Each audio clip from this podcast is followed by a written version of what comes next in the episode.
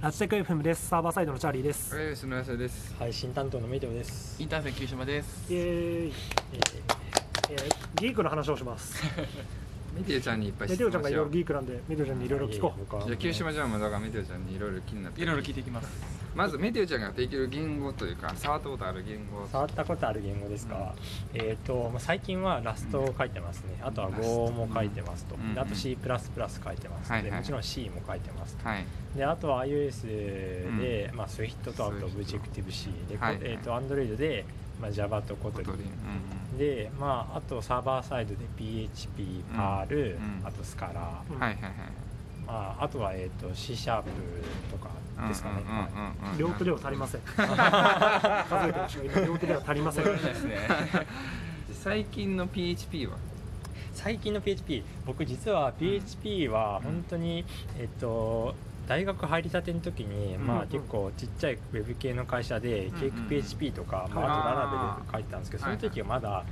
5.6とかだったかなあその時代ねの時代。で、まあ、まだ多分7が出てなかったと思うんですよだからその時の PHP を知っているから、うんうわなんだこの書きづらい書きにくい言語だみたいな感じで思っていたんですけど、うんまあ、最近、まあ、結構紆余曲折あって久しぶりに PHP を書く機会があって書いてるんですけど、いや結構あの7になってからもう結構かなりいろいろ変わって、うんうんうんあのすごく型もね書けるようになったし、んとても実質5.6から7で倍ぐらい速くなってるんですよそうですね、はいはいはいはい言語レベルでで PHP はあの PHP 好きなんでもう PHP 押しますけど、はいし進化がいいですよねそうですねあああの 昔からのね。そう昔はやばかったやばかった時代もあるよそれそうそうそうそうもともとテンプレートエンジンなんだから別にいいんだよそういう時代から経てちゃんとなんかウェブ開発用になってきて、はいいいはい進化をしてるっていうのがあの推しポイントです、はいはいはいなんか最近のトレンドを入れ取り入れがちやのっていうのあそうそうそうあるんちゃうって思ったけどなんか外から見て型とかねバンバン入れて強ん化、強化が進行していっていう感じするし、メテオちゃん8は PHP 8 8 8はもう楽しみです ね、そうなんはい、結構いろいろ高速化するみたいですしまた早なのまあ、結構ね楽しみだなと思っ楽てましすみですね、はいもうだから頑張ってバージョンアップしていきますけど、はいラストはなんで最近なんか触ってるまあ、ラストはですねもともと C++ っていう言語自体、まあ、書いてたんですけど C++ ってやっぱ結構その低レイヤー向けの言語じゃないですうんうんか、で結構割とその、まあ、低レイヤーの部分になったらもう書書かざるを得ない言語なんですけど、うんまあ、C++ って結構その、うまあ、なんか結構ライブラリー関係がそのブーストっていうなんかそのパッケージ管理のやつを使わないといけなくて、んうん結構そこが結構割とだるかったりと かうんまああとはそのメモリー安全、まあ、メモリー管理とか、うんまあ、そういったところも面倒くさかったりそとか、うねうんまあ、今まで結構その書き書きあのなんだ手が出しにくい言語だったんですね C++、はいはいはいはいむずいよ、ううんんで それに対してラストっていうのは、うんまあ、結構割とそのもう GC とかもなくて、でもう最初からもう安全性に倒してる言語なんで、もうそこら辺はもう何も考えずに書けますし、まあ、あとラストのいいとこってエラーメッセージがめちゃくちゃ丁寧なんですよ、ね、ああそりゃいいそりゃあーいいだからあの何行目それいいなそう何行目のここでなんかおかしいぞみたいなちゃんと丁寧にバイソンは見習えよだから僕は結構好きで書いてますねなるほどねすごい浅い知識なんだけどラストシにしかない多分安全性を強くしてるからなんだけど概念っていっぱいありますよねありますあそうねなんだ借用とかっていうのをちょそっうとそうそうあ借用のオーナーシップあこれ実は SWIFT にもあるんですけどあそうなん知らんか ったあその独その特だなその変数が一度使われたらもう使えなかったりとか、あはあいそういうそうねいうやつですはいなんかレイジーみたいなやつそうそうそうあスイフトだとそういう表現のいやレイジーではないレイジレイージではないーは一回一回目行ったらインスタンス化するみたいなやつだからそれはまた別だと思うけどあの辺は面白いなとあまり自分は詳しくはないんだけどそういうラストにしかないのか分かんないけど、うそういう概念があるんだなみたいなのはちょっとやああそそううですねなんやはいそんなんもあんねやありますねへっぱ最近のじゃあマイブームというか今のお気に入りはラストですか他にもなんか気に入ってるとかこれはいいな今のお気にあそうですねラストもいいですしまた5も普通に書いてますね、え5いいですかまあ、Go はもう言語自体にもすごく制約があるので、まあなんかそれに従って書くざ書かざるを得ないってところうんで、はいはいはいまあ、逆を言えばもう何も考えずに書けるってところはありますね、まあ、例えばなんか結構エラーエラーのリターンとかも書かないといけなかったりするじゃないですあかあれいけないまあ、あとはその例外がないんですコメントもほぼ強制的に書かざるを得なかったりとあかそうなんやはい最初書いた時、P、PHP 書いてから5書いてからマジでびっくりした使わない変数とか書いてるだけで怒られるのかよそうですねあ PHP そうなんやからしたらさそうそう結構チェックされるんやそれめちゃくちゃチェックされるそうされますされますそれはあ慣れると嬉しいんだよねもうああ確かになるほど人間のチェック忘れはないからうんけどそういう衝撃とかは結構あったりしますねいやそういうの嬉しいな確かに、ううんんなんか清島君から聞いてみたいとかこういう言語やってみたいんだけどとかありますそうですねなんか、まあ、その勉強の仕方についてちょっと聞きたくて、まあ、当然なんですけど僕はまだあんまりこう新しい言語や技術を学ぶっていうことの経験が少ないのでうん聞きたいんですけど、新しいまあフレームワークだったり言語を学ぶときにこのやり方が結構いいなとかありますかこういうところに当たるのがいいあみあたいな。一番簡単なのはなんかその自分で作ったものを移植するのが多分一番簡単かったですねあーなるほど一緒にあの自分で作ったものってもう実装も覚えてるじゃないですか、うんそうですだねからそれを移植するとあ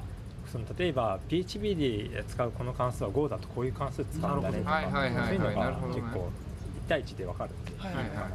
あ確かになんかそういう自分にとっての最初のチュートリアルを作ってるといいみたいなのは自分もなんか聞いたことある、うんあのそう得意分野でなんか言語を学ぶ時はまず例えば ToDo アプリを作って人によるはいはいはいもちろん違うんだけどそれみたいなテンプレを作るといいとかいうのはよあーなるほくど聞いたりするかもなるほどなるほどまあフィズバズを書くっていうのも一つやり方としてあるんだけどフうんィズバズってあんま面白くないじゃないですか確かにそれよりは関数とかあんま使わなかったそうそうそうだからそれよりは自分で前作ったものを移植する方がまあ分かりやすいのかなと思いますいいね確かにいいですねあとちょっともう一個聞きたいんですけど、それも多分間違いなくいいやり方の一つだと思うんですけど、うんこう割と自分はできるだけ早い段階でこう体系的に知識を得たいタイプなんですけど、うん体系的に学びその言語について体系的に学びたいなってなったら、うんどうしますかいつも、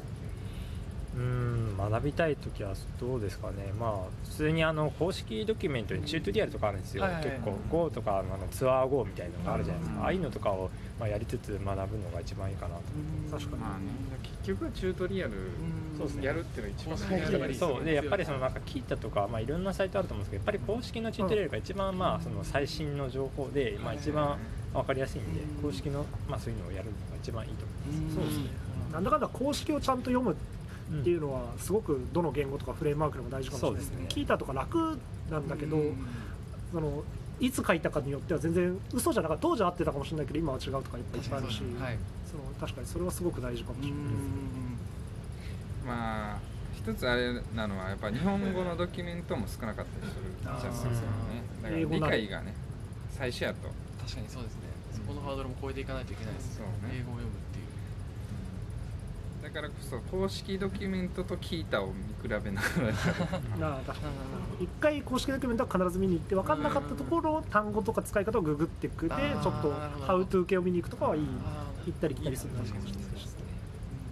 なと思うけどなありがとうございますあと最近改めて Google コードラボズ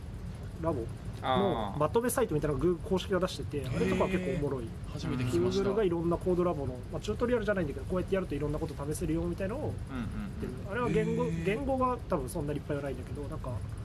新しく作ってみたやつとかは結構おもんうろんいちなみに Android も結構コードラブを結構充実してしてるてよねあ充実してんなあの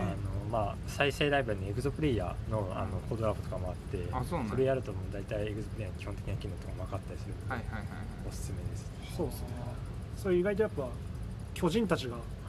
優秀な巨人たちがそういうのを作っているんで、うんそういうのをちゃんと使ったりするのはいいかもしれないです、すねチェックしますなんかアップルもなんかサンプルコードみたいなのあるけどなんか優しくないよ